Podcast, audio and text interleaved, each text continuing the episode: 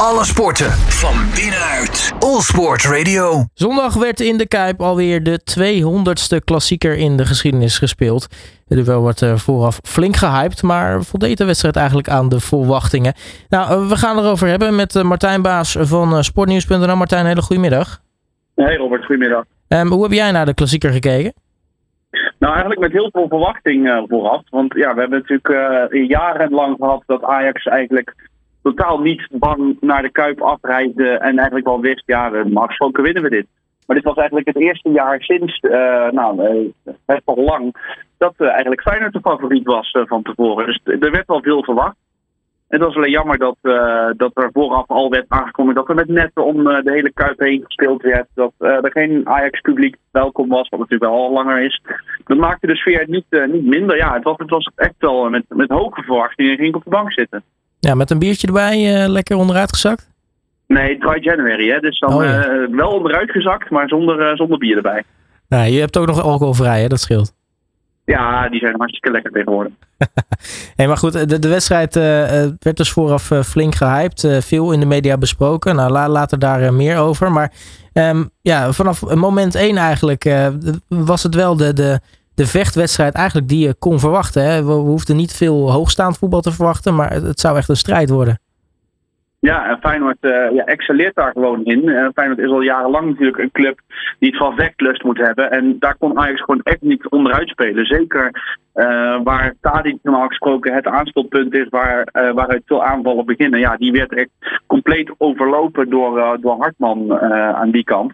Ja, die speelde echt een fantastische wedstrijd. fel, agressief in de duels, won ook veel. Was ook nog eens belangrijk bij, bij de 1-0 van, van, van Feyenoord. Ja, en daardoor kwam eigenlijk gewoon niet aan voetballen toe. Het was uh, de bal veroveren uh, in, op de eigen helft en dan richting uh, de Feyenoord goal weer inleveren. En Feyenoord, ja, die bleef jagen, behalve in de tweede helft. Dat was heel raar. Feyenoord had Ajax echt in de tang. En in de tweede helft ja, leek Ajax toch iets omgezet te hebben. Waardoor, het, waardoor Feyenoord het toch minder makkelijk ja, onderuit speelde. Het was uh, een wedstrijd met uh, van beide kanten hoog druk zetten. Uh, veel energie in de wedstrijd. je ziet ook wel gedurende de tweede helft dat het daardoor wel een beetje, beetje inzakt. Hè? Toch de energie die er wat uitvloeit. Ja, maar Feyenoord had natuurlijk veel energie gestoken in die eerste helft. En toen was het eigenlijk de tweede, beurt, de tweede helft was de beurt aan Ajax. En dat ging ook wel redelijk. Het was niet dat Ajax nou heel slecht voetbalde, zeker die tweede helft niet. Um, maar tot echt grote kansen kwam het ook weer niet. Behalve dan dus die goal die een beetje uit de lucht kwam vallen. Maar ik was de tweede helft wel de betere ploeg. Uh, maar dat wil niet zeggen dat het uh, meteen heel goed was wat er, uh, wat er werd laten zien. Het was vooral inderdaad veel duels op het middenveld. En ja, het, het, was niet echt hoogstaand voetbal verder. Als we bij de eerste goal uh, beginnen qua, qua goals.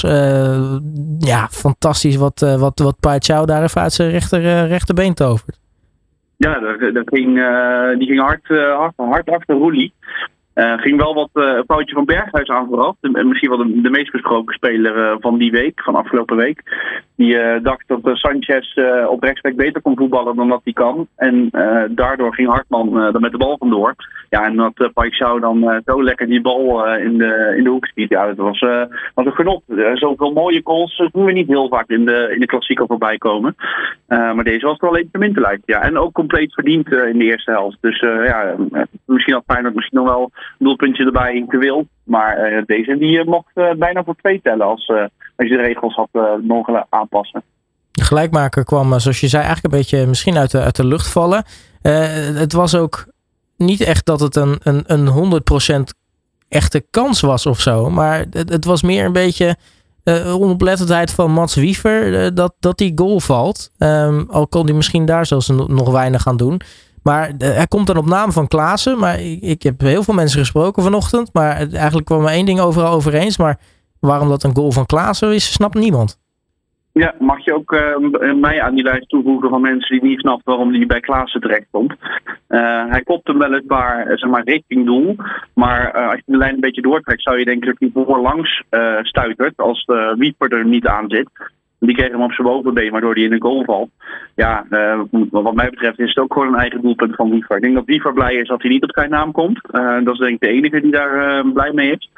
Ehm, maar ja, die, die bal, hij had eigenlijk al opgegeven dat die bal nog bij een AFC-trek zou komen. Want Bergwijn die kwam met een halve omhaal. Waardoor die bal hoog, zeg maar, richting de tweede paal stuiterde. En Wiever die dacht, nou, die rolt naast of die stuit ernaast. Maar toen stond Klaas daar nog. Ja, dan is het gewoon ongelukkig dat die uh, bal dan op zijn bovenbeen valt. Nou ja, echt letterlijk uh, en figuurlijk kwam die, kwam die goal een beetje uit de lucht vallen. Ja, en daarna had uh, Kudus nog uh, een doelpunt kunnen maken. Maar ook aan de andere kant uh, invallen Jiménez bij Feyenoord had ook nog de 2-1 op de schoen. Dus het had ook nog beide kanten opgekund. Maar ja, gezien de hele wedstrijd is misschien een 1-1 wel een terechte uitslag. En dan heb je bij beide mensen, of beide kampen het gevoel dat, dat, dat er teleurstelling heerst over zijn uitslag. Ja, en dan vooral bij Feyenoord eigenlijk. Omdat, en, uh, hoe, hoe, hoe Feyenoord Ajax in de eerste helft in de tang had. Dat voelde alsof, alsof Ajax zeg maar, klaar was voor de slag en daarmee scheurde.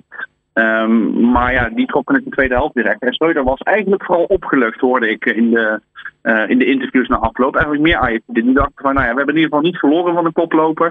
De, de titelrace is nog steeds heel close en heel spannend daardoor.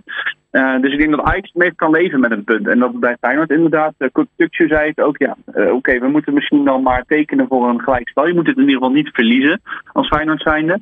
Je houdt nog steeds Ajax op vijf punten op de ranglijst. Dat is, een prestatie op zich. Maar er had voor Feyenoord misschien meer ingezeten dan dat er voor Ajax ingezeten had. Nu was uh, de leidsman.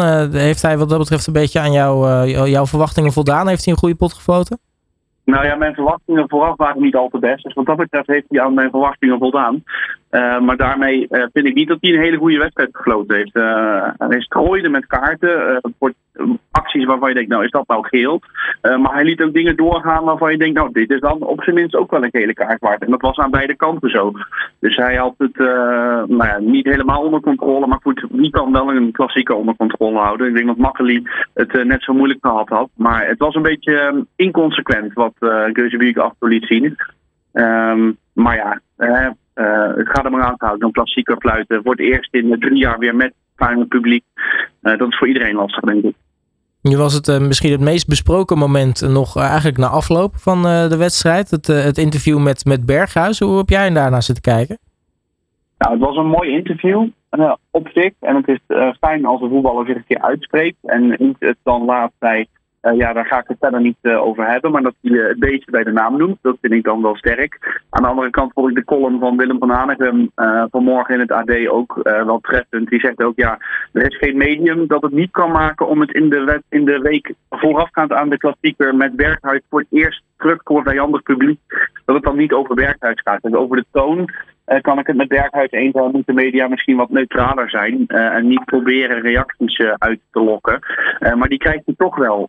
want ja, ook Feyenoord-fans weten zonder het AD te lezen en zonder van Begrijp te horen wel dat Berghuis terug is. En er zijn diverse onsmakelijke en iets smakelijkere supportersacties voorbij gekomen in de week voorafgaand.